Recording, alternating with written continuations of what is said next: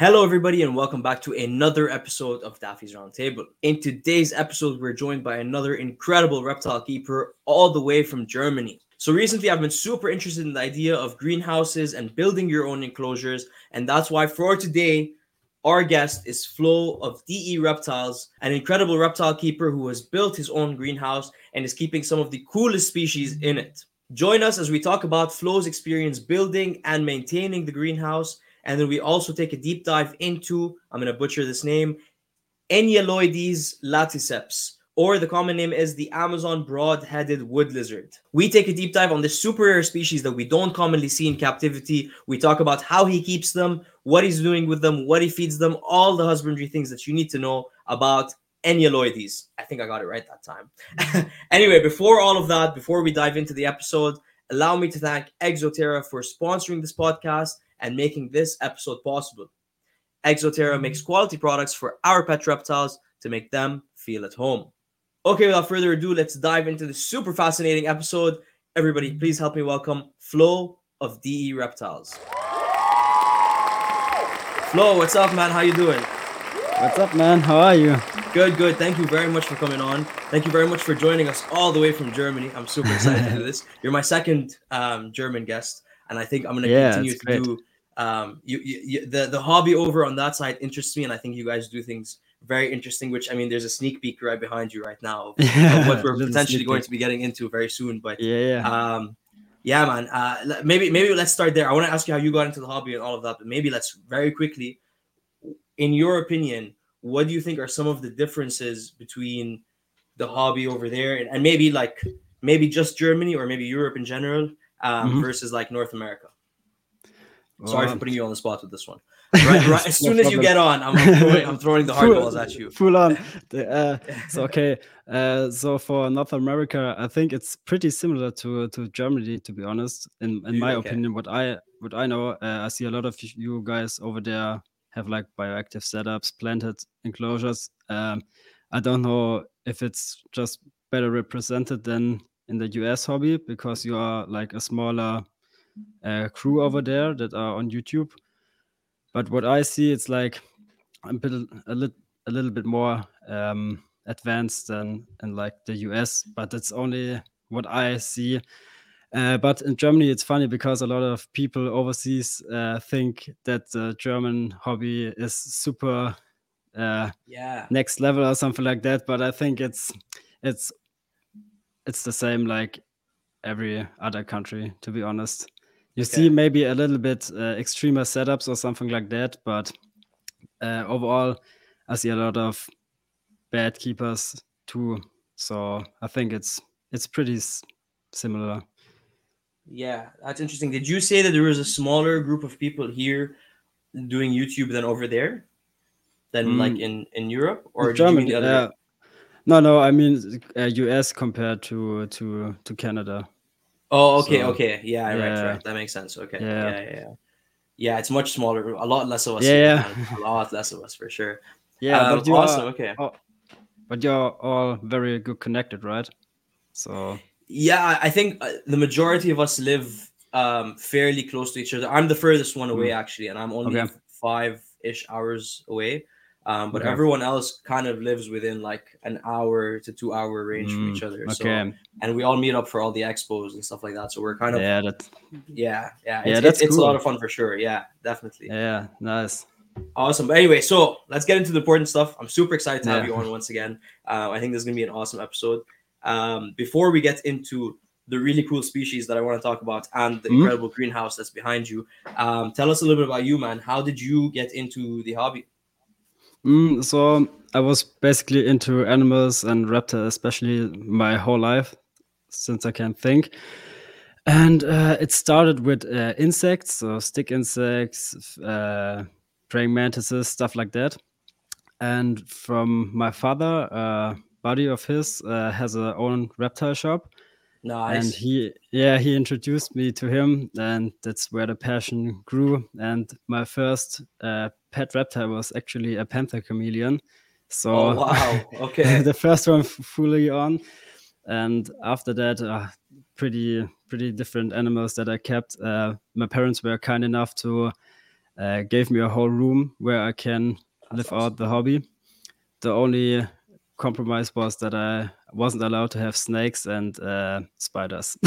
so, Fair, yeah, yeah, yeah, That was the only thing. But um, yeah, over the years it it grew, and I always wanted to have like bigger animals, so varanids or something else. And at one point in time, uh, I was able to uh, to buy Varanus indicus, so the mangrove monitor. Nice. And I built like with my father together a big enclosure, so two by two by two meters, so pretty big. Mm. Once I got the animal, so at first it was like two. One died because uh, it it gets squished under the water uh, area. Wow, the water bowl or whatever. Yeah, yeah, yeah. This was like a a hard thing. Yeah. Uh, yeah, it's it's a big problem. And the he was a male, the the one that uh, I had left, and he grew like very very big. So sure.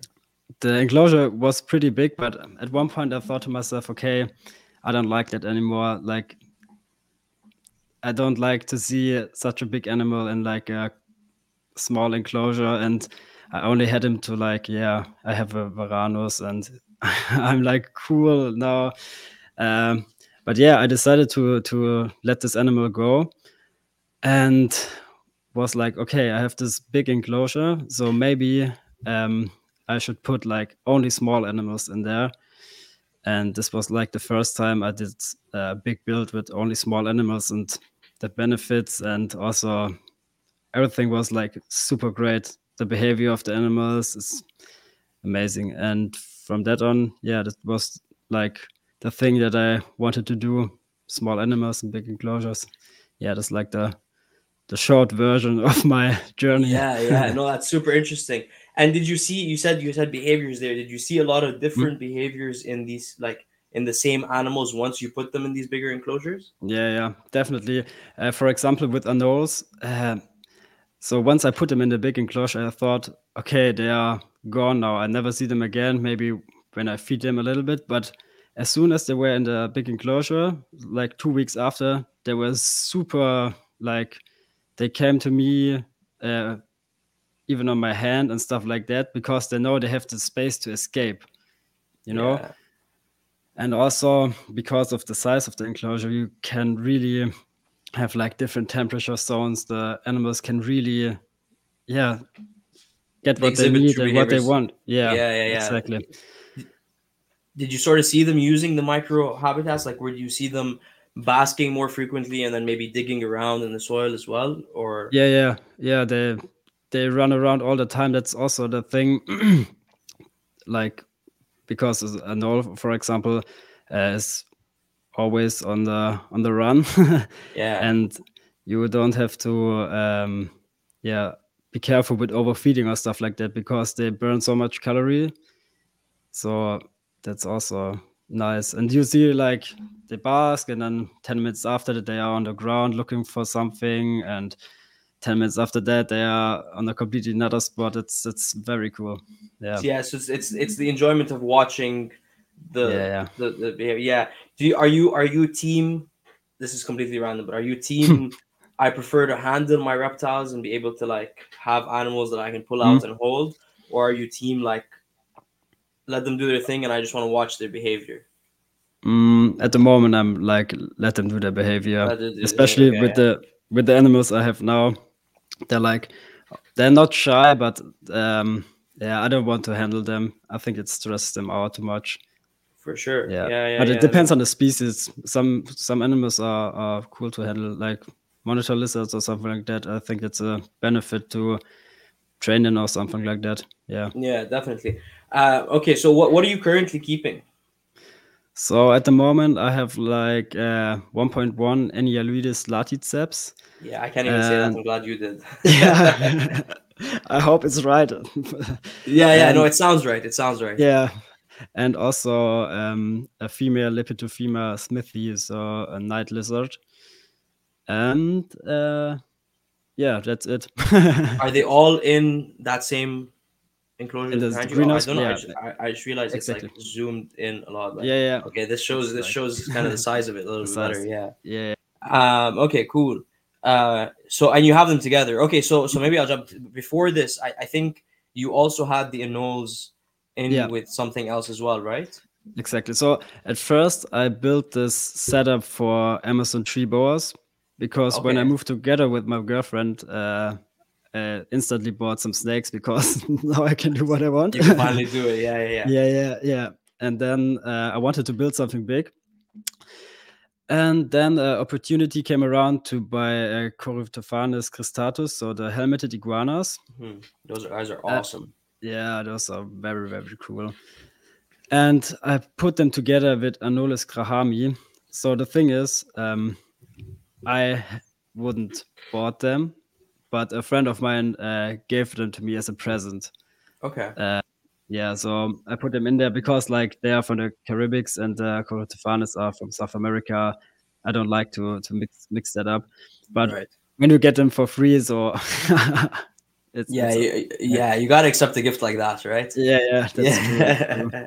but but to be honest so in in germany they are not that expensive like in the us so i think that the us they are going for like 600 or something like that a pair the anoles or the yeah the are I- I honestly I'm not into the anole market, so I don't know too much. I think it Mm. would depend on on the specific species, right? Like I've seen Yeah, anoles, the the more common species for like as cheap as five dollars, and then some of the Yeah. expensive ones, like you said, for like seven, eight, nine hundred dollars. Yeah. Yeah, I, I- don't really I, I don't really follow the anole uh, market too much, but that's okay. So that's interesting. So you've been sort of cohabbing in this greenhouse Mhm. for a while. Yeah uh, exactly Wh- What's your opinion on cohabbing? Like, do you Mm. think that you need a specific amount of space to make it work? Like, what's your yeah? What's your thoughts on it? so i think space is definitely a big point and also you have to be smart with like combining the animals that you that you are cohabbing. so for example mm, so i had the corytophanes so they're like uh like the acanthosaura it's like they pretty much never move, Don't so they're yeah they are crazy there are even uh papers on them that they are found in the wild with like moss and algae growth on them so Wow, because they move Yeah. so little. yeah yeah it's crazy Wow. so they had like the niche of like tree trunk dwelling animal. Then I had like the anoles that are jumping around all the time. And also the Lepidophyma. This was like because I had an isopod outbreak. I bought this Lepidophyma to get it under control. And that's also very funny because Lepidophyma is often kept in like a a very uh, small setup, so not uh, they given no height. And once I put the animal in there, she's always on like the fake rock on top, like it's almost three meters high. She climbs. she- Yeah. Yeah, she's always up there. This So is the night. awesome. This is the night lizard. Yeah, exactly. Those guys are really cool. Yeah, they're cool and they're big. They're like they're getting this big. My Really? female is huge. Yeah. You And only have gave, one. like yeah, yeah. So she's also uh, she gave me like ten babies. So oh wow. they can do pathogenetics. I hope. Yeah, yeah, like- yeah, yeah, yeah, Yeah, Parthenogenesis. Yeah, yeah, yeah, yeah. yeah, exactly. Yeah, Did you, do you? I guess you you've rehomed the babies then. yeah, yeah. I sold them. Yeah, Okay, that's interesting. Did it? Where what you said? You said you got it because you had a uh, an isopod outbreak. yeah, Did it solve the problem? yeah. No, I have no isopods. No isopods at all. Yeah. Huh? Yeah, that's- that's super It worked almost too good. Okay, really, really cool. Okay, so maybe let's let's quickly we'll dive into the greenhouse itself, and then Yeah. we'll come back to the Inia. I, I'm not even gonna try to say it. yeah, Um, there must be a common name for them, right? Uh, I think they're like Amazon broad-headed lizard, but in, there's no brought that, is it? Okay. German word for them. So I only use the scientific. Yeah, Yeah, yeah, yeah. No, for sure. It's just it it, it, it, it's gonna take me a while to get used to saying that scientific name. They're a very cool species. They I know we said I'll talk about them in a minute, but we'll, we'll maybe we can just t- touch on them. Yeah, Uh, I I there was there's they they come and go in Canada. Hmm Um, okay. I've only ever seen them for sale like in the past three years, maybe once. Yeah. Um, and I only know like one or two people with pairs, so it's very Okay. it's very uncommon here. Um, but they're uh, gorgeous, gorgeous, gorgeous. Yeah, that- like they really, really should be. Yeah, more more Yeah, widespread. they are crazy. Like maybe we can later talk about them. yeah, yeah, no, for sure. Okay, okay. So the greenhouse, the greenhouse. yeah. Uh, my my first question really is like my biggest concern when it comes to thinking about these things and like building larger enclosures and even like I I- like the way you've done it with like it's majority glass, but like even if you were to think of building like larger enclosures of Mm. wood or whatever it is, it's it's rust proofing. Like Yeah. worrying about rust or worrying about leaks or like Mm. moisture content and water is kind of like my would be my biggest Yeah. concern. Um, how do you yeah, how did you battle that? What did you what did you do to kind of okay. stop the problems? So so the problems? yeah. So the thing is, um, the greenhouse. Uh, maybe I can show it. Like, it sits like th- this part.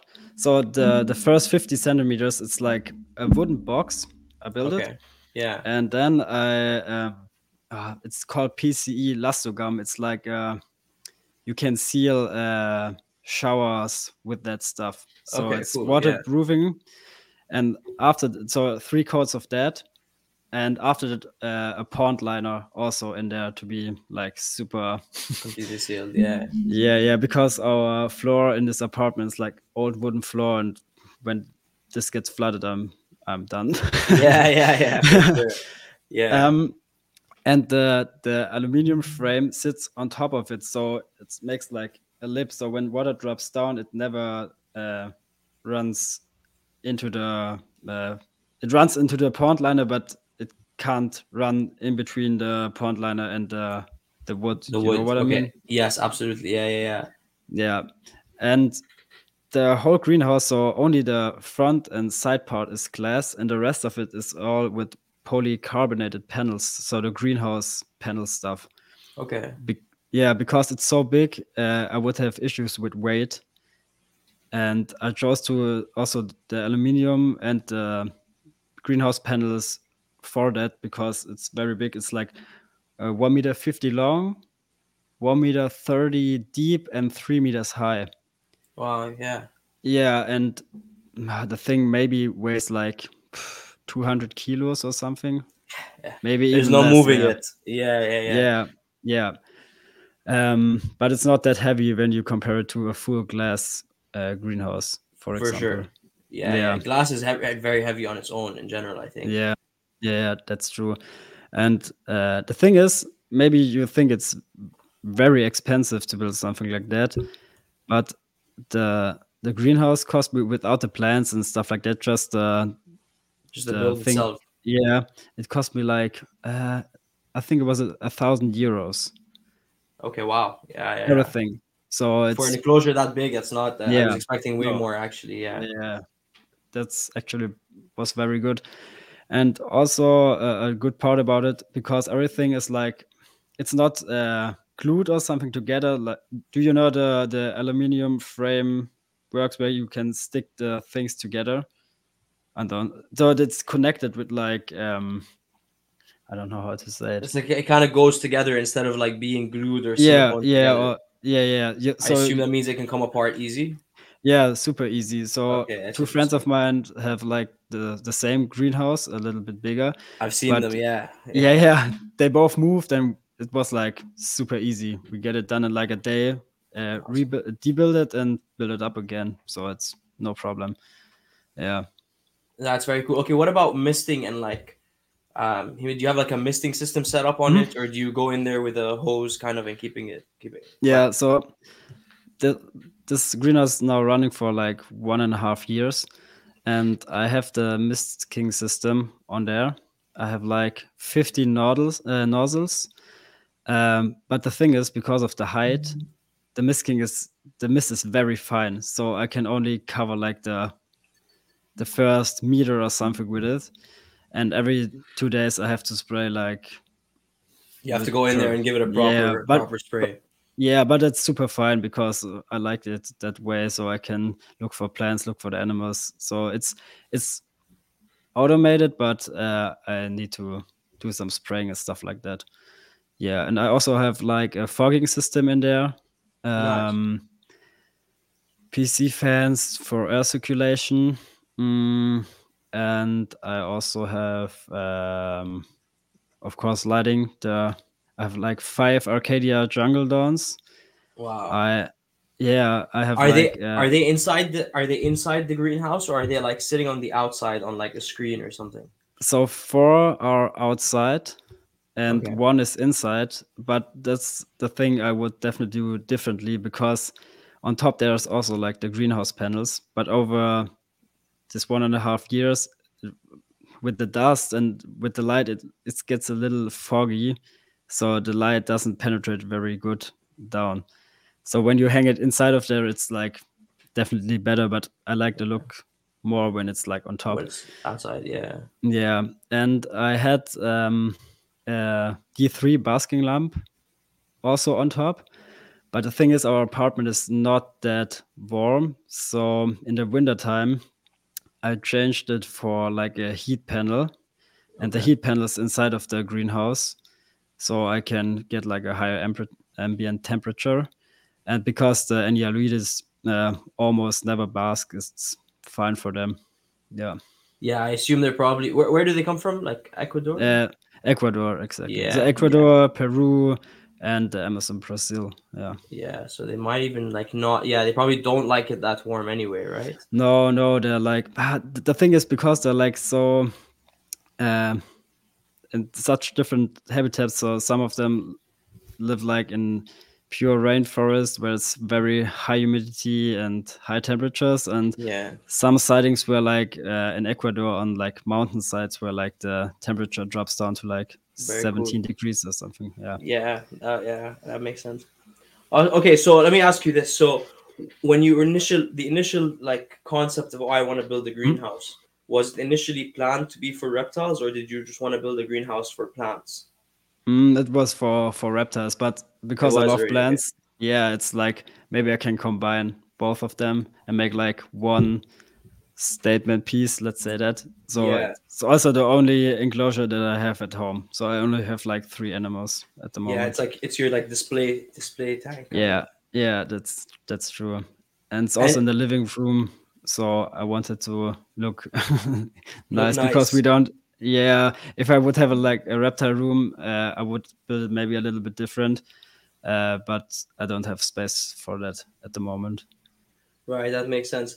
And and when you were building it, did you have a specific did you have a specific reptile in mind when you were originally building? I know you've changed what you've kept in it Mm. over the years, but did you originally have a reptile in mind, or was or were you kind of just I'm gonna build it and then find the reptile that I really like that fits this kind of environment? Yeah, that's the thing because uh, I only have like this one enclosure. It's very hard to decide what type of animal you For want sure, to put in yeah. there. Yeah that's like super tough uh sometimes i would like to have like another tank because on some days i look in there and only see like the bad stuff oh there's some thrips on the plants or there's this and that so i would like sometimes like to have a second enclosure where i can like oh okay that's working nice in there but Yeah. um yeah like i i i kept like the amazon tree boas but to be honest snakes it's i like the lizards so yeah, you- you're more of a lizard person, huh? yeah i'm a lizard person yeah that's fair. and i thought about uh, Corytophanes for for a long long time and once the opportunity arrived i, I took it and um, over the time so i i, I knew Enyalioides. i saw them on pictures but i never thought they were like in the in the hobby. Yeah, and like two years ago, I even asked in like a iguana WhatsApp group if somebody keeps them or has them for sale, and someone sent me like a link, and this was like four years ago that they were for sale. So, and I only saw the US prices too, and I was like, okay, I could never afford they're that. very that expensive here. Yes. Yeah, yeah, Yeah. like super expensive. like the thousands. Yeah. Yeah, yeah. I think the pair that I saw was like four and a half thousand euros. Mm, yeah, crazy. And then uh, one day there's like a German site called terraristik.com. There's like all the exotic market going on. Yeah, I've, I I've seen it. yeah, it's super interesting. Yeah. And then one day I saw the the Enyalioides for sale, and um, I copied the link and sent them to uh, Till and Ben, who also has like the greenhouse. So we we three are like best friends. And I said, okay, when they are like under 2,000 euros, I'm definitely to buy them because I thought, okay, they were to be well over 2,000 euros. And then the guy answers me and said, like, okay, it's like 1,600. And I was like, oh, okay. oh, much of, better. That's a lot of money, but th- that sounds good. I, I, I have to take them. For sure. And uh, I don't really like to to flip animals, to be honest. So I'm I would like to keep them as long as possible, but I have to say for for that animal, I I have to sell the Corytophanes, and uh, I sold them, and this so I sold them for like 400 because they're also not that expensive here. Right. And then, so I also collected sneakers when I was younger, and I, I had one like pretty expensive pair left, and this was like the the pair I wanted never to sell, but I said, okay, fuck it, I, am gonna sell it. For then, the right lizards, you'll sell anything. Yeah, yeah, yeah, exactly. And then I had the money, and then I was like, okay, let's meet in Hamm, And those animals um, on the on the website were like juveniles, freshly imported. And two days earlier, um, the seller called me and said, like, hey, Flo, um, we have like. Uh, the same buddy and he showed me your your greenhouse and I really like it. I had I have like uh, a proven pair uh, adults. You can have them. And wow, I was like, instead hmm. of the the newly yeah, born ones. Wow, yeah, yeah. that's awesome. Okay. Yeah, yeah. And I was like, okay, do you know how old they are? And uh, he said like, ah, he don't really know. But I was like, okay, it's like a pair. I'm definitely gonna get them. Has yeah, he bred them? No, no, Actually, so they're not a proven pair.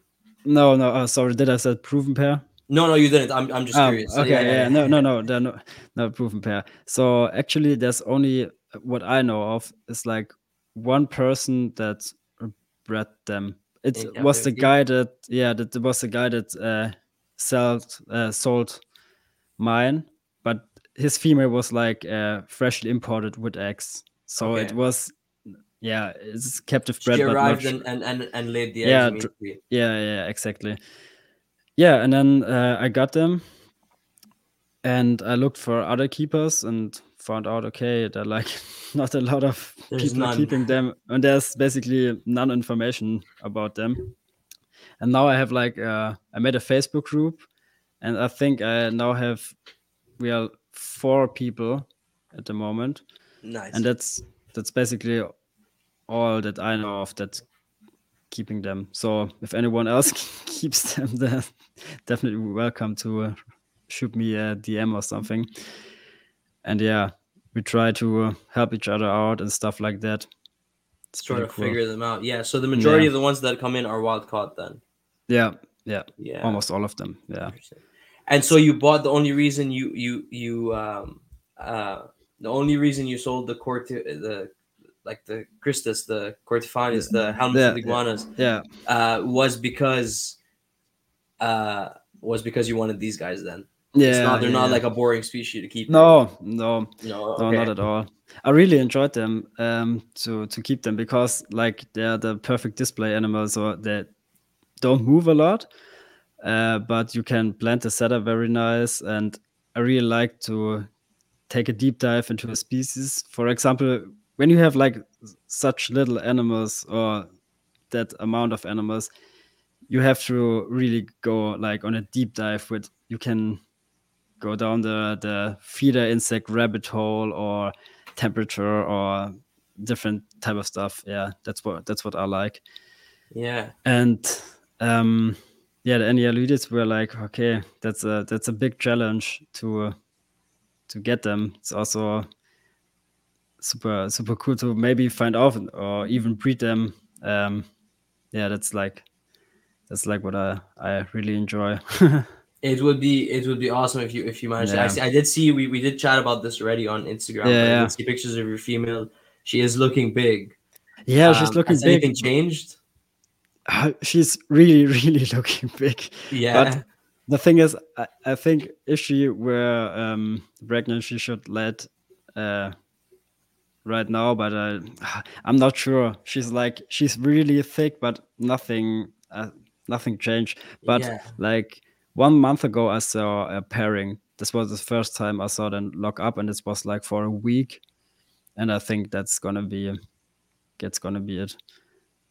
Yeah. How, sorry, they locked up for a week. No, there was like uh, always or like time a off, week but- of multiple like Yeah, locks? yeah, but yeah, it, okay. they, they are locking up for a long, long time. So over multiple hours. Did you do anything that week that changed that might have triggered them to? In, the thing is, I I think what what triggered it was um I had like the UV lamp was uh, broken for a month, and Hmm. in that period of time I I couldn't buy a new one because everything was so stressful and I, I forgot actually about it, and when an- I installed it, it was like I switched the light and two two hours later they they locked. that's interesting. Yeah. That's very That's super interesting. Yeah, yeah, because Maybe- you don't really expect it because they're like always under branches and stuff like that, and in the na- nature they're even like in in burrows uh, on on the earth.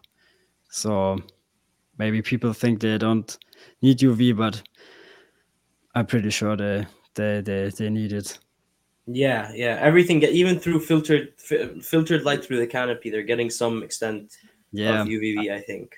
I think every every animal that lives outside needs Absolutely. UV. Needs That's Yeah. yeah, No, it makes makes yeah it makes no sense because everybody gets a glimpse of sunlight even even nocturnal species you know what i mean that's, Yeah, that's like absolutely. yeah Do, do you do you think?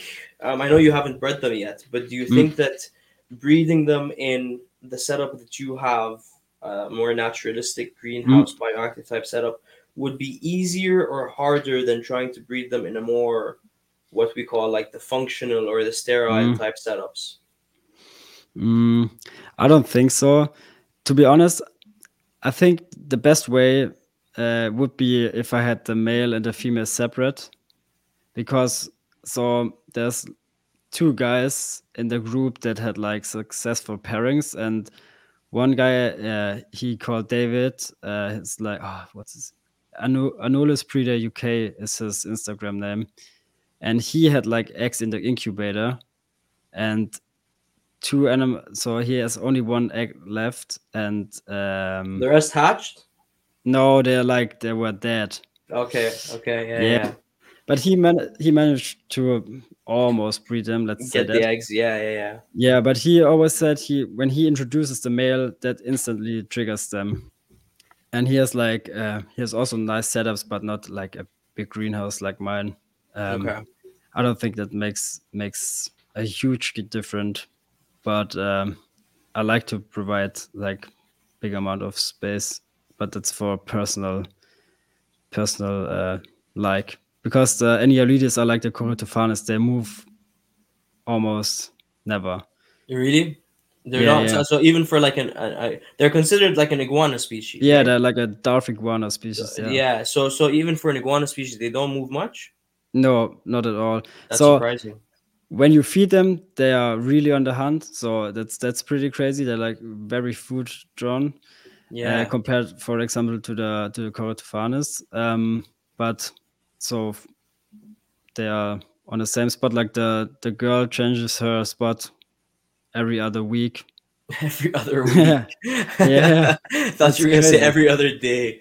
That's so funny. Okay. Yeah, it's Yeah. crazy. Yeah. Okay. oh, oh, Maybe before we, we dive even further, and uh, we've been talking about them. I, I see. This is what I, I always do. This. I get a spe- Yeah. I get somebody on to talk about a species that I'm super excited about, and then I say, okay, we'll talk about this first, and then I keep asking questions about the species. But um, Yeah, before sure.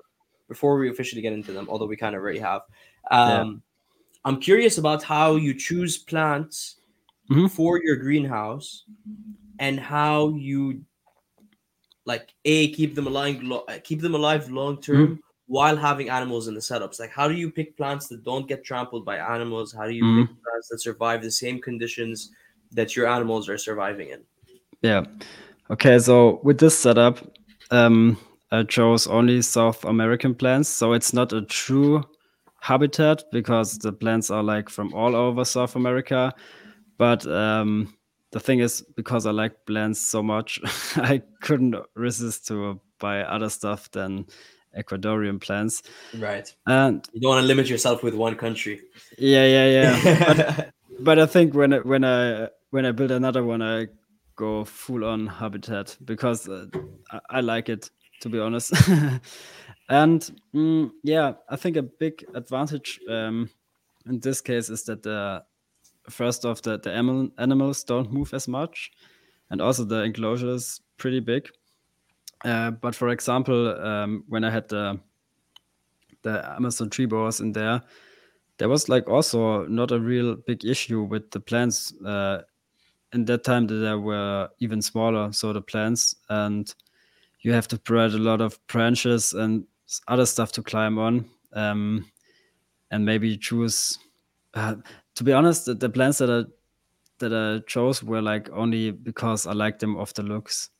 To be honest, So, you didn't cater it to the reptiles. No, no, not at Okay. all. Um, so wh- what's maybe a little different plant that not everybody has, like in in his uh, in the enclosures. Like I have a, a big avocado tree in there. That's cool. Okay. Yeah, yeah, and I even had like a cacao tree in there, but it that one died off sadly. But there's a, a lot of cool plants that people uh, are not aware of. You can also put like ginger or curcuma, uh, just the the root. You can buy it in the in the supermarket. Put the root in there, and it will grow like a very cool looking plant. And you can also harvest it, uh, harvest like the ginger when it is fully grown. Have you harvested avocados from your greenhouse? No, sadly not. It's the, the avocado. They only fruit when they are like around ten years old, and the tree is only seven years. Oh, but it's already seven years. Yeah, I bought it on eBay. So you could be you could be closer. You could be closer than yeah. That's Yeah. awesome. That's super This would be awesome. But one time I, I um I collected like sweet potatoes in there. You can also put like a sweet potato inside of your enclosure, and it, it is like a very crazy looking plant. It's almost like passion flower and gets everywhere in the setup. Does it take over? Yeah, yeah. Yeah. you have to cut it back. Yeah, yeah, yeah. But it's cool looking. Yeah, and- yeah, yeah. Yeah. So and the curcuma blend is also very cool looking. It's looks like a small palm. It gets like one and a half meters.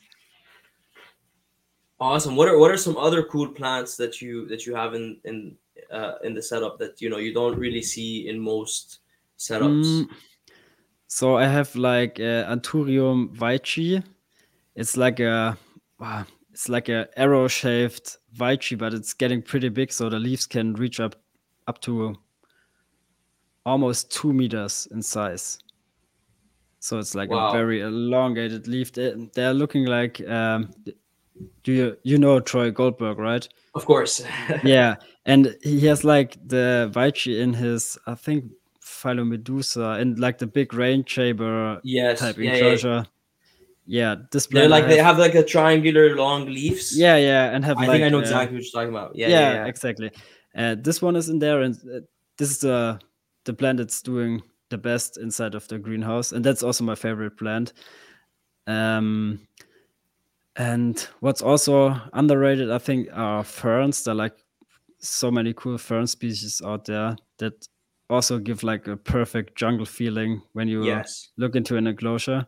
Ferns and Mm. mosses. That Yeah. the two two combination of the two really bring Yeah, yeah, yeah, yeah. especially moss. Oh, I love moss. Yeah. Uh, how how man the, the more we talk the more questions are coming okay how how hard is it for you to get like over here um shout out understory enterprises Mm, uh mhm. is really the only way we can get like proper um bavaria moss that doesn't because Mm-hmm. outside and, and and and i may be wrong about this but this is just what i've learned over time the mosses that we collect from outside go through a um rumination period Mhm. because it's so cold here Yeah. so if we were to put them in, in our terrariums or vivariums, they don't last a long time because they need to go dor- dormant. That's the word I was looking for. Yeah, they need to go. yeah. They need to go dormant. Yeah. Um, so so really, it's very rare or very hard to find good mosses or liverworts that survive Yeah. long term in vivariums. Um, how is it? Is it the same thing for you guys? Like, do you struggle to find uh, rare plants or rare mosses over there? Mhm. Uh, no, not at all. We have like a lot of cool uh, specialized uh, garden centers uh, in in Germany that has a lot of cool variety of plants, and you can also ask in botanical gardens or like zoos, for example, for like cuttings that they would throw away, or especially moss. Like in, in a lot of botanical gardens, they they pick it every month because it's it's overtaking. So you can get like cool mosses from there also. In the botanical gardens you don't know if it's exactly like a south american moss or something like that. Um, but like in the garden centers you can you can buy them. But there are like a lot of cool online stores in germany too that are specialized in like super rare stuff. Yeah i bet you guys have really really cool stores and and like specialty places that like that sell stuff that we can only dream of getting our hands on. Yeah, um, we have. And like, maybe I'm wrong, but I, I just feel like it's like yeah. Yeah, it's a lot of cool stuff. We have like a lot of orchid um, garden centers specialized. That's cool. Do you have any orchids yeah. in the greenhouse? No, in this one I don't. I don't have any, but I don't really know why. Maybe I need some. Maybe you do. Yeah, yeah, yeah. yeah, yeah. I um, I've only ever kept, other than that, you know, the the Walmart grocery store orchids yeah. that you get yeah, everywhere. I've only ever kept the classic orchid. Yeah, yeah, yeah. I've only kept two types. Mm-hmm. Actually, I still have them in uh, in inside of a tank behind me, but they're um, they're not doing well. yeah, I, I, know. I'm not I'm not good at keeping them. No, uh, it's it, yeah. Um, what about what about um, going in and how, how how old is this greenhouse now? How how long has it been set up? Mm, two years. Two years. Okay. So yeah. how, how, what about like going in and and cutting up plants and and mm-hmm. kind of trimming? How difficult is it to do, and how frequently do you have to do it? Okay, so at first it was like I let everything grew in, and once everything was like super nice grown in, I I got like a f- huge thrips outbreak, and it it still is a huge problem in there, and it's like that for I I, I haven't really um, had to more plans. Yeah, yeah, got more plants and even cut the stuff up because a lot of it was dying oh, right. and I had to cut it back and it grew back and I get another thrips. It was like pff, it's it's the worst. I I put like every month I bought like predatory mites to okay. get rid of them, but I think I, I spent like way over 500 euros on predatory mites and nothing worked. It didn't work? No. You're still battling thrips? Yeah, still. It's so like for over half a year now. do you have a game plan on how you're gonna figure but, it out? To be honest, I, I thought about maybe put like a CO2 bomb in there to kill everything off, but then you kill everything off, like all the, the microfauna, spring, uh, yeah, stuff yeah. like that. The thing is, um, my my girlfriend and I are moving in at the end of the year to Copenhagen, and I have to debuild the, the greenhouse and build a smaller version of it. And I think that's the perfect time to really uh, get quarantine the all the plants, get everything cleaned up. Yeah, exactly. That's I I would done it anyways, even when we wouldn't uh, moved. That's that's the only thing I think to do. Yeah, you're like you might as well wait till you do move. Yeah, yeah, that's true. But the, the thrips are like also the the worst pests so annoying. I even thought about maybe putting some super small dart frogs or like greenhouse frogs in there to prevent that stuff because um, some of them are small enough to eat them, but I don't think it it it, it will work out to be honest. I got hit with thrips about it's been a long time now. It was maybe like two years, a year and a half ago, two years ago. Um, and every single tank in my room got hit except sorry, uh, except for uh, my dart frog tanks.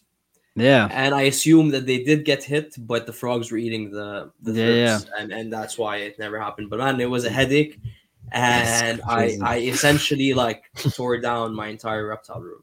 Yeah, it's it's the uh, worst. It's, yeah. So so uh, I, yeah. So it's it's interesting that you decided to live with it. Do you think that if you mm. were just to kind of live with it till you decide to move, mm. that they die down on their own? Because I've heard for some people they have a population boom and then mm. they die.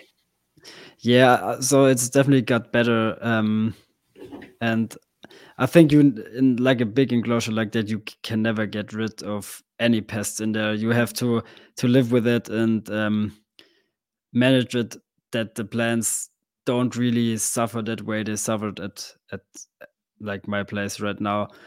Um, that's like the the main the main goal. But I think when you try to kill them all off, you you're never gonna win the battle.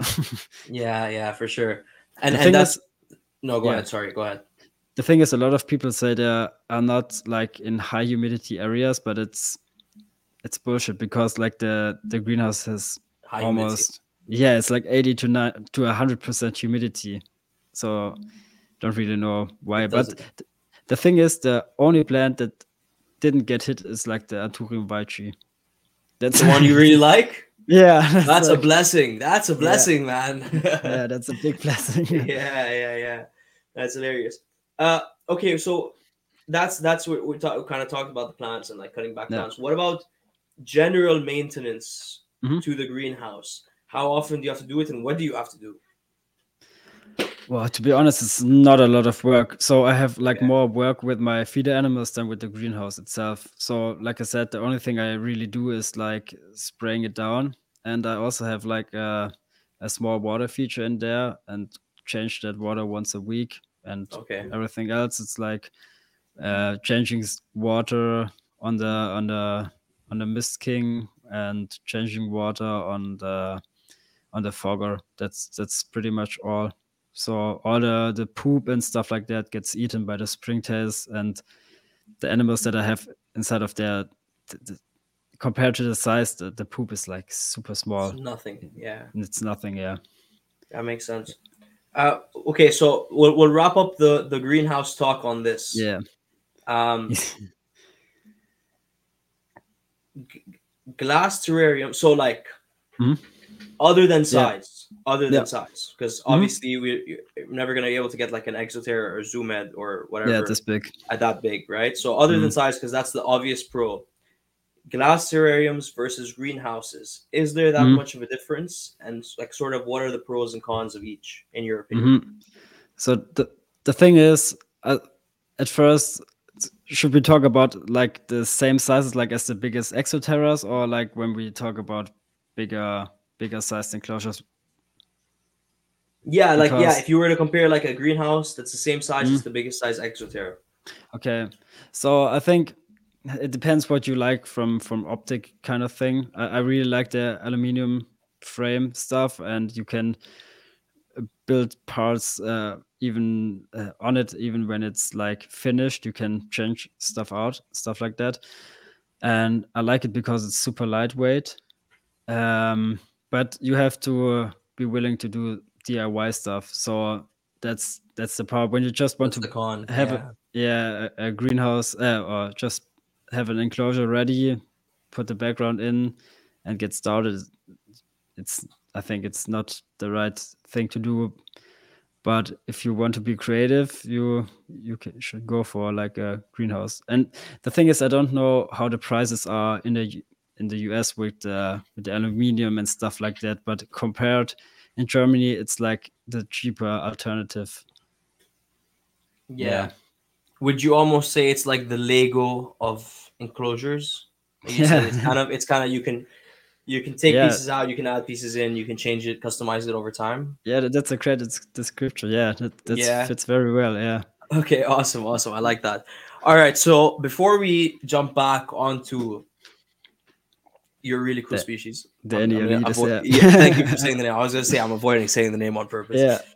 um, uh, you you did say you go down uh, feeder insect rabbit holes. Mhm. So Yeah. maybe let's go down a quick rabbit hole on the feeder Yeah. insects because it's always a fascinating topic because we uh, up here in Canada don't get many options. Mm, Um, we just had I've said this a thousand times on the podcast now, so the, the people that listen are probably bored of me saying this. but we only get discoid roaches, crickets, worms, that kind of stuff. What do Okay. you uh what do you have as feeder roaches? And it sounds like you also breed some of your own. So what do you breed and what do you Yeah. feed? And and yeah, give me your um feeder insect rundown or feeder Okay. rundown. Yeah. okay, what what I have at the moment right now are like buffalo worms, Um, What are those? See, I've never even heard of those. the, the, super, the, the, the super worms, the big ones.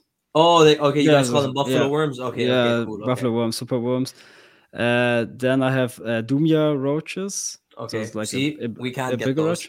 yeah, we are we have like a crazy uh, variety of roaches that we have access to. Then I also um, have like uh, locusts. You can you can't also get them right. Locusts? No. Yeah. Sorry, I was muted. Yeah, I wish we could get them. Um, I, I think I have been considering just collecting some like Mm-hmm. grasshoppers that appear here in the summer and trying to breed them, but I don't think it would be very easy. And Yeah. I can barely keep crickets alive, so I, I don't know if able to keep them alive, to be honest. But no, we don't Yeah, get yeah. them. Yeah. Okay.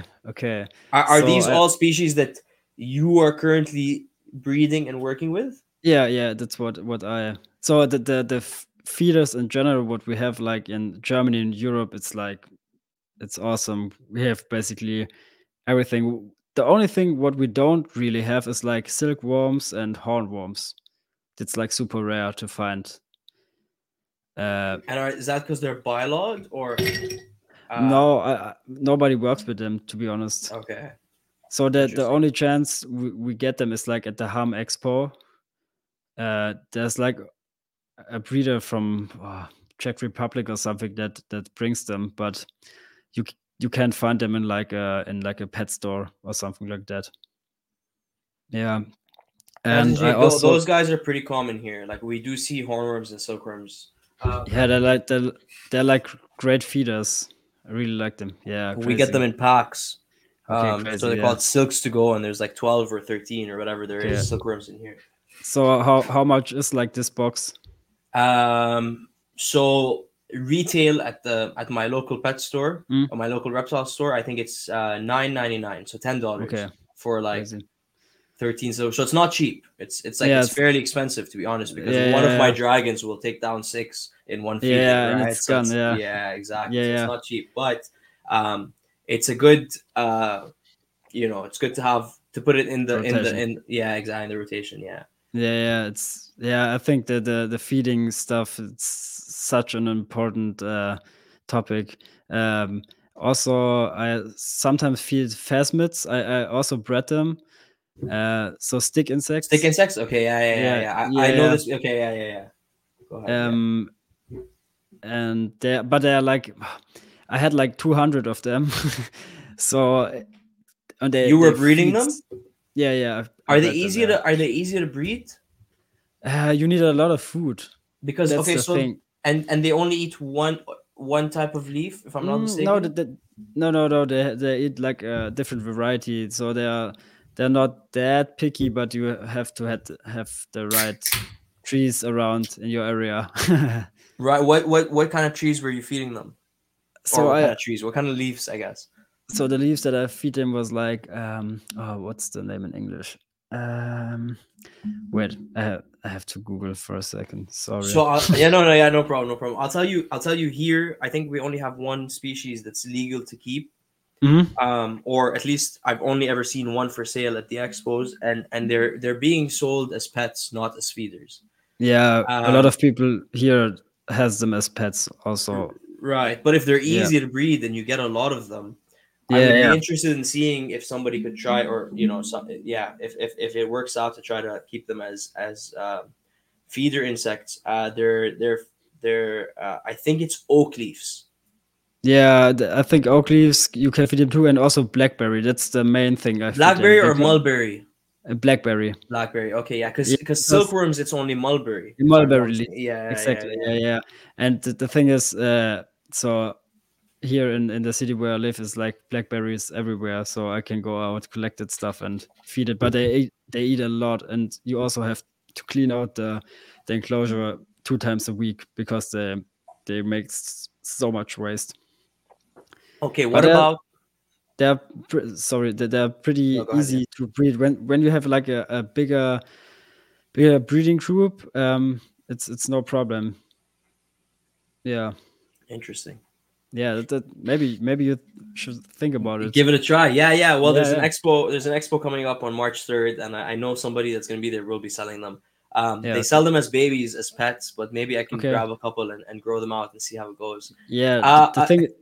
Yes. No, no, sorry. Go ahead. Go ahead. Sorry. Yeah, yeah. the, the thing is the, the stick insects are like super cheap here in Germany because a lot of kids has them as pets and you get like uh, one stick insect uh, on the internet for like 50 cents. Oh wow. So okay. They're cheap here too, but not that cheap. Okay, okay. I think they're like five dollars each, something like that. So not Yeah. cheap enough to be a feeder, but if somebody Yeah. was to, you know, breed them as a feeder, We're dedicated Uh, and they're also a- yeah. a, a very fun fun animal to keep. I, I, I enjoy insects as well. So Yeah. it's the perfect combination. yeah. T- t- talk to me about the uh, locusts. You said yeah, yeah. you. So so how's what's it like breeding those? How does that work? So they, they need it pretty hot. Okay. and they need a lot of airflow so they, they they hate it when there's humidity inside of that so they instantly die pretty much when you have like i feed them like carrots like cucumbers salads stuff like that and when the enclosure is not well ventilated and the moisture builds up over like two days a lot of them are dying but uh so on top so this whole part here on top. Is like where where the lamps are and and that part are all the feeder insects. So they also get like uv and there's like uh i think 35 Oh, they get degree- UV as well. yeah yeah yeah. Interesting. yeah they're like also the, the temperatures are very high there and i can move the locust a little bit uh further to the to the lamp and like the the roaches a little bit away from them. So everybody has like a perfect microclimate and yeah i, I have them like set up in, in an ikea box and see that? uh, ah That's my snake yeah, yeah. enclosure. That's my heat lamp, and those are my roaches. Yeah. so I'm doing the same thing. I, I yeah, It's using perfect, the, yeah. the heat lamps as kind of the heat source. Yeah, yeah, yeah. yeah it's it's Okay. perfect yeah Yeah. So sorry. Go ahead. How how did you have them set up? so I have them like in in in an IKEA box, and then I put on one of the walls like the breast cork. I put some sticks in there, and I have like um, a little um, area where where I have like wet earth, so a, a little wet earth, so they can lay uh, their eggs inside of there. And they have to be adults, and they start to breed, and after like I don't actually know how, how long the eggs are inside the earth. I think it's two, one or two months, and then small uh, locusts start to emerge. And Yeah. you just release them all into the greenhouse and let them grow out. Yeah, no, the, the, the thing is, uh, the Enyalioides are pretty similar to like the Corytophanes uh, because they have like a super small, uh, slow metabolism. They feed like compared to the body size, pretty large prey items. So they only eat, not only, but I only offer them like the the adults. Mm, okay. And, And how often ex- do they eat? Mm, so my How often do you feed? female, my female would eat every day, and no, no, the cat has to make an appearance. cat- it's just natural. Yeah, yeah, yeah. they- they Does the cat ever try to get inside the greenhouse? Uh, they are curious, but uh, no, they're just No. looking around. But when I fe- when I actually feed like the The bugs. the reptiles, the the cats also get a locust too if they love it. They won't eat wet food. Don't know why. They're they're a little bit crazy, but the locusts they like. Yeah, that's interesting. yeah, so I feed them uh, two times a week, but it, so it depends. Sometimes I get them like um, maybe I feed them every day for like a week, and then I don't feed them for a week, and then so I, I, don't make it consistent. So it's You, you kind of keep it at, at a random schedule. Yeah, yeah, absolutely. yeah, yeah. And So- and and when you feed them, are you um are you tongue feeding them, or are you just sort of throwing in bugs into the enclosure and they they run around and hunt? Mm, it depends. So, for example, I, I don't know what really happened, but um, at first when I got them, both of them ate from tongues, and um, after I was like on summer vacation, the male uh, completely stopped eating from tongues, and he now only feeds when I throw the locusts in there or the, the feeder insect, and um yeah, he he, also needs. Uh, he don't want to be seen when he's eating and uh, the female is um, eating from times with with no problem. So that's that's pretty that's pretty cool. Um, I actually even fed the female uh, pinky mice once. Yeah. To kind of you know give her that yeah, strength to lay the really eggs. give her energy. Yeah. Th- th- I Yeah. so what what um I say we so the the other Enyalioides keepers found out that the males are definitely much more picky than the females when it comes to feeding. Um. I will tell you, I I can't base it off of like talking to different keepers because I don't think me and the other mountain horn dragon keepers have discussed this before. Mhm. But in my experience, male mountain horn dragons are also more Mm. picky than females. Mm, yeah, I don't I don't really know why, but uh, yeah, the, the thing is, my male really uh, ate like for a long, long time nothing, and he even he even gets very skinny, and there was like a period where I have to kill the roach, cut it open, Wow.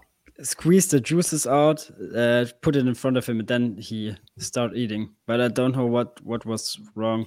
To be honest, now everything is pretty much back to normal. But there was like a weird period of time.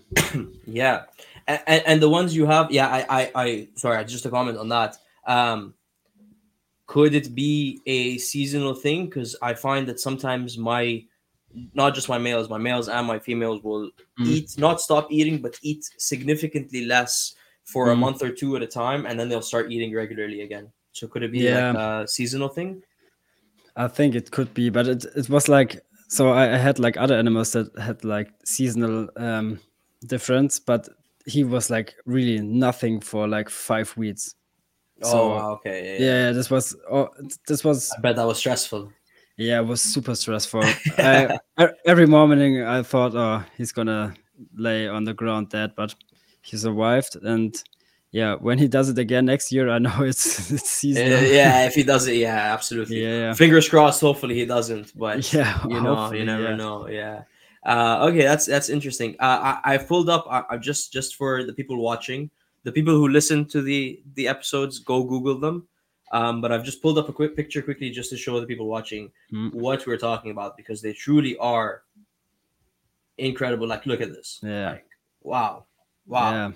Do your uh, does the color is is the color a sex thing? Like, are is your male maybe more colorful than your female?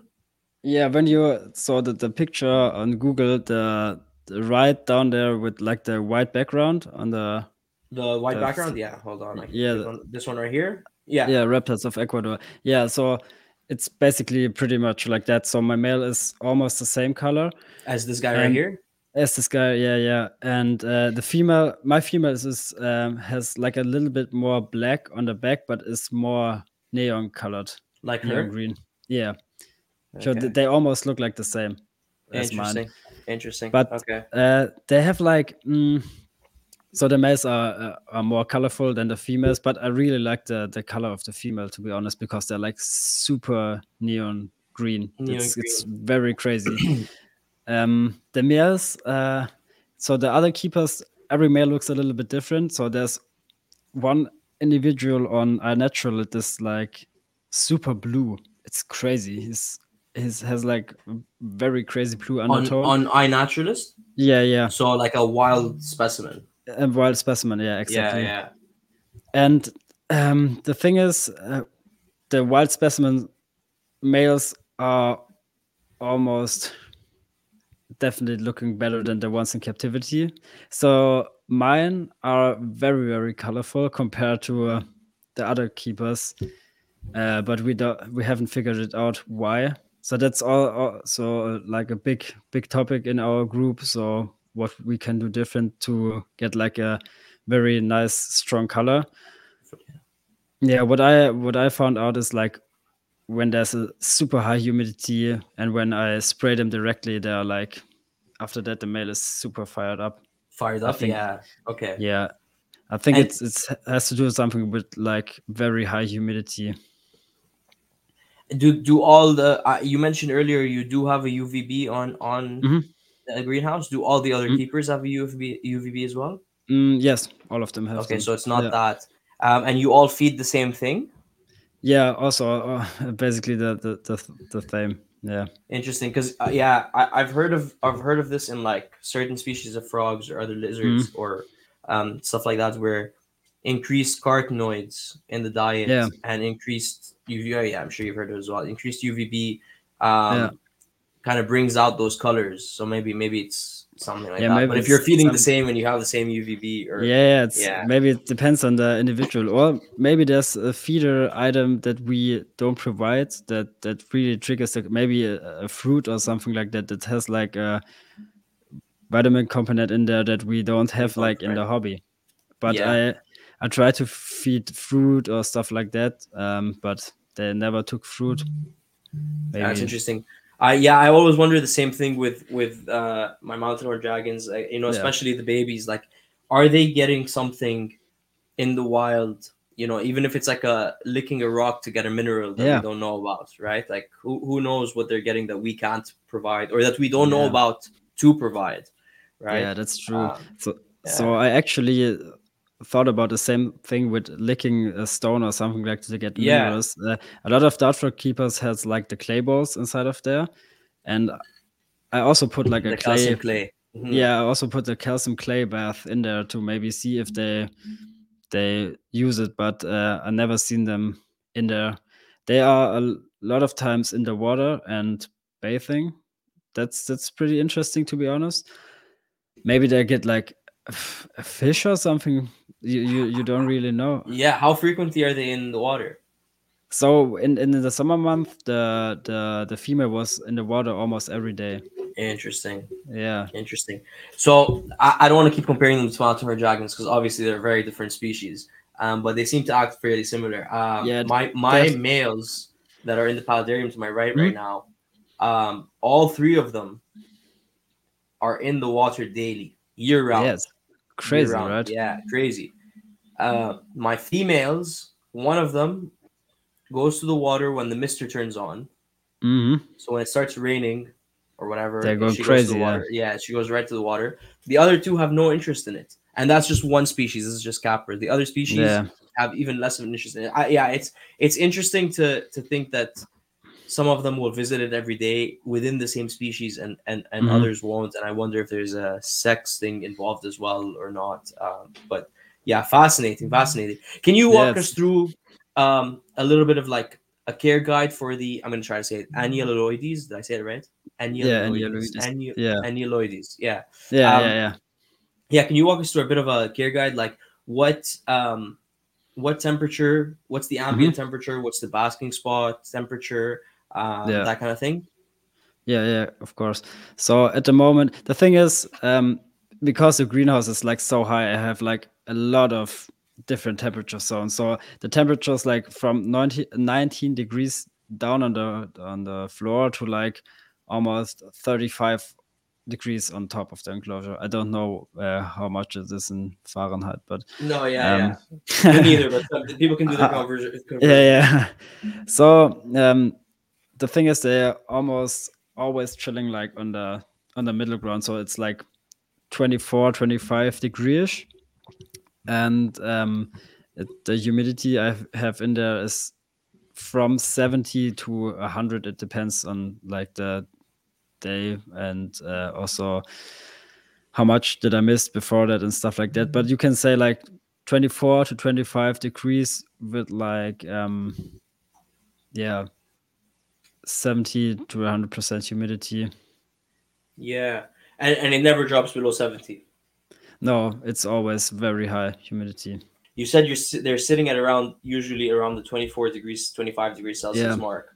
Okay, so yeah. that one I do remember off the top of my head that 24 degrees is actually 75 Fahrenheit, just for okay. listening. Okay. So they're generally sitting around there, which is actually interesting enough again, not to keep comparing because they're from completely different oh, sides of the world. But yeah, but uh, it's completely fun. They they're like almost the same. They occupy the same niche. So same we, niche, yeah. So the yeah. mountain or dragons also, I find, sit at like 23, 24 degrees Celsius. Okay, um, yeah, when they're just hanging out, they all have basking spots that mm-hmm. that get their enclosure up to I want to say 28, 29 degrees mm-hmm. Celsius. Mm-hmm. Um, none of them use it.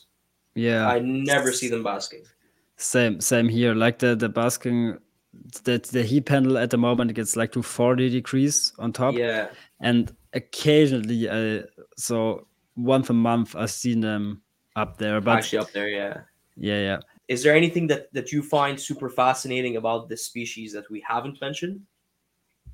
Mm, no, we actually haven't have mentioned a lot of it. So I think the most fascinating part about it that there's almost no information, so we have to really find out what's what they really need. So I did like a super deep dive into iNaturalist, and uh, there are like around 160 pictures of them, and to every picture I wrote down the location and made like a map and looked up like weather data and collected That's all the weather data and get like the the average temperature and humidity from all the areas together so I have like a feeling what's it like to to keep them and uh what's also very cool that can tolerate like also very low temperatures so one time it gets like down to 16 degrees and they're like it's it's nothing for them. It's Normal. pretty pretty fine. Yeah, I think they they would be the the perfect pet uh, when they would be a little bit more active. You know what I mean? When you like a display animal that's super cool to look at, it's it's the perfect animal. When you like to to build enclosures, but um, you don't really interact with them or can handle them or stuff like that. Right. Okay. That's that was actually my my. I was gonna I was gonna wrap up on that question. Mhm. They're a dwarf iguana, you know. Yeah. And when you see other iguana species online, like uh, the green iguana, you see a lot of Yeah. videos of them, like even following their their owners around. Yeah. Or uh, my friend Greg has the uh, Fiji iguana. The Fiji iguanas, yeah. You can just reach in, pull him out, put him on your Yeah. shoulder. He's super chill. He's super nice. Um, Yeah. It's is it anything like that? No, not at Not at all. all. No, Okay. no, not, not at all. Okay. Yeah. Yeah. yeah. They are so the female because she's like so, so food driven. She can run up your your arm, but you can never pick. Uh, okay, I would never say never, but uh, at the moment I can't pick them up. Do they get aggressive? Do they get defensive? Mm, No, they they run away. Okay, right Yeah. away. Yeah. Yeah, yeah, they run away, and yeah, bec- because I don't like it so much to stress them out. So I think the thing is, um, because we have like the cats in here, I sometimes wonder if like it, would be better to have them like in a separate room because occasionally they uh, so they, they see the cats moving around, and I think that sometimes stresses them out as well. But Yeah. The enclosure is big in the room. yeah, but the enclosure is big enough so they can hide, and they, I think they know that they're not coming inside of the enclosure. But that's also uh, something that I thought of when it comes to to keeping them here, uh, at, because at the beginning they they doesn't shown any size to to breed, and I thought maybe it's because of the cats. But yeah. yeah you you never you never know um i think a little bit of stress is always good for for the animals to be honest And humans. that- and humans well, yeah. yeah true you you you drive under under under pressure yeah, for sure. Exactly. yeah No, Yeah, that's but- interesting.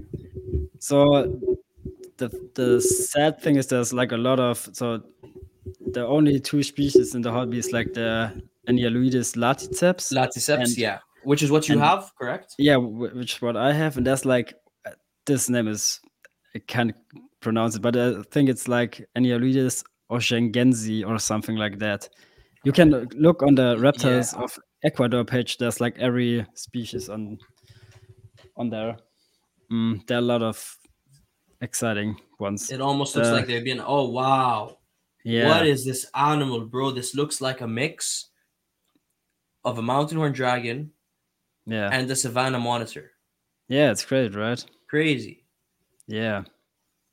They, uh, but I love all the like crazy arboreal agamid uh, or iguana lizards or Lophosaurus or like Draco stuff like that. Oh, I feel you. it's like- I feel you. it's such a such a dope niche. They're so they're so man. It's like it's they all look so prehistoric. They all look like like the the, last remain. Like all reptiles look like like you know what what I would imagine dinosaurs look like, but look like. But Yeah. these specifically these lizards um, that that niche that, that you just Yeah. described, I feel like really encompasses Yeah. what like Crazy.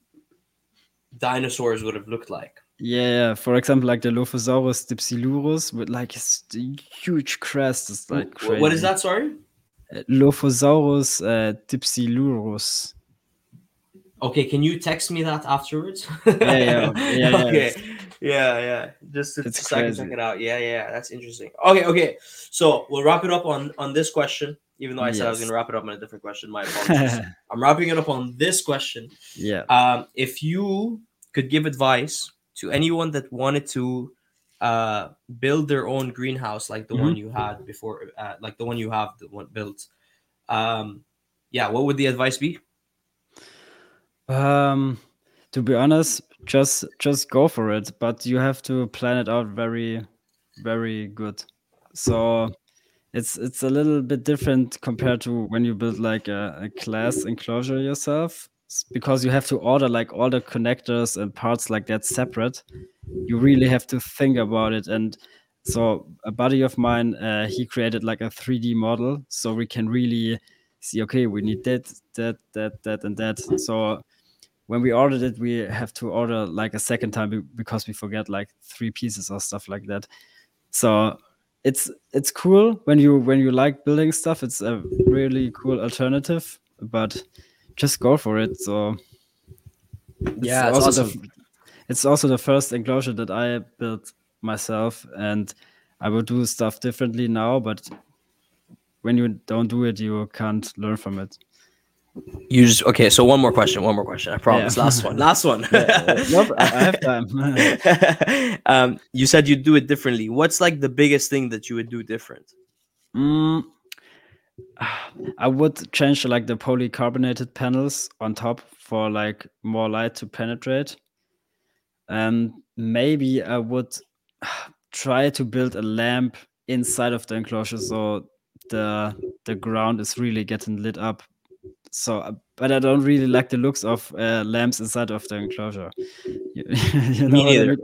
I absolutely Yeah. know what you mean. Me neither. Yeah, I, I always prefer to go out, but Yeah, yeah, yeah. Or maybe so our apartment is like north facing side, so we don't get a don't get a lot of sunlight.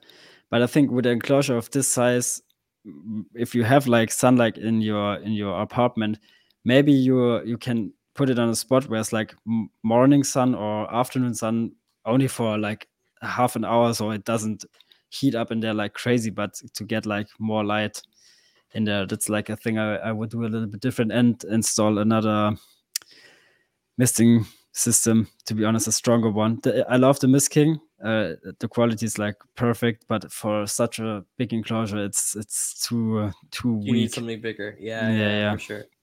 Yeah, Awesome. like- okay, that's very very cool.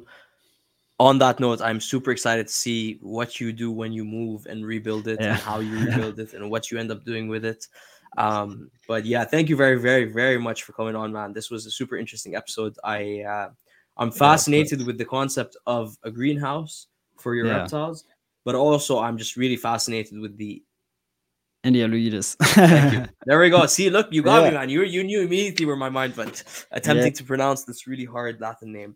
awesome. Yeah, Um, your name is already on the screen, but Flo, can you let everybody know where they can find you? yeah, you can find me on Instagram on like de reptiles is my is my handle. And if you have any questions, I'm always happy to uh, join conversations and give tips or receive advice. I'm always open for that. Awesome. Yeah. Awesome. And maybe one day, once once you get the second one rebuilt, we'll have you back on here as well to talk about Yeah. some of the Yeah, I- differences and how you. I would love different. to. I would Awesome. love to. Yeah. Thank you very much, Flo, for coming on, guys. You can fly Flo's Instagram link in the show notes. Give him a follow. Reach out to him. What an awesome dude. And uh, yeah, thank you all very much for listening, and we will see you on the next one.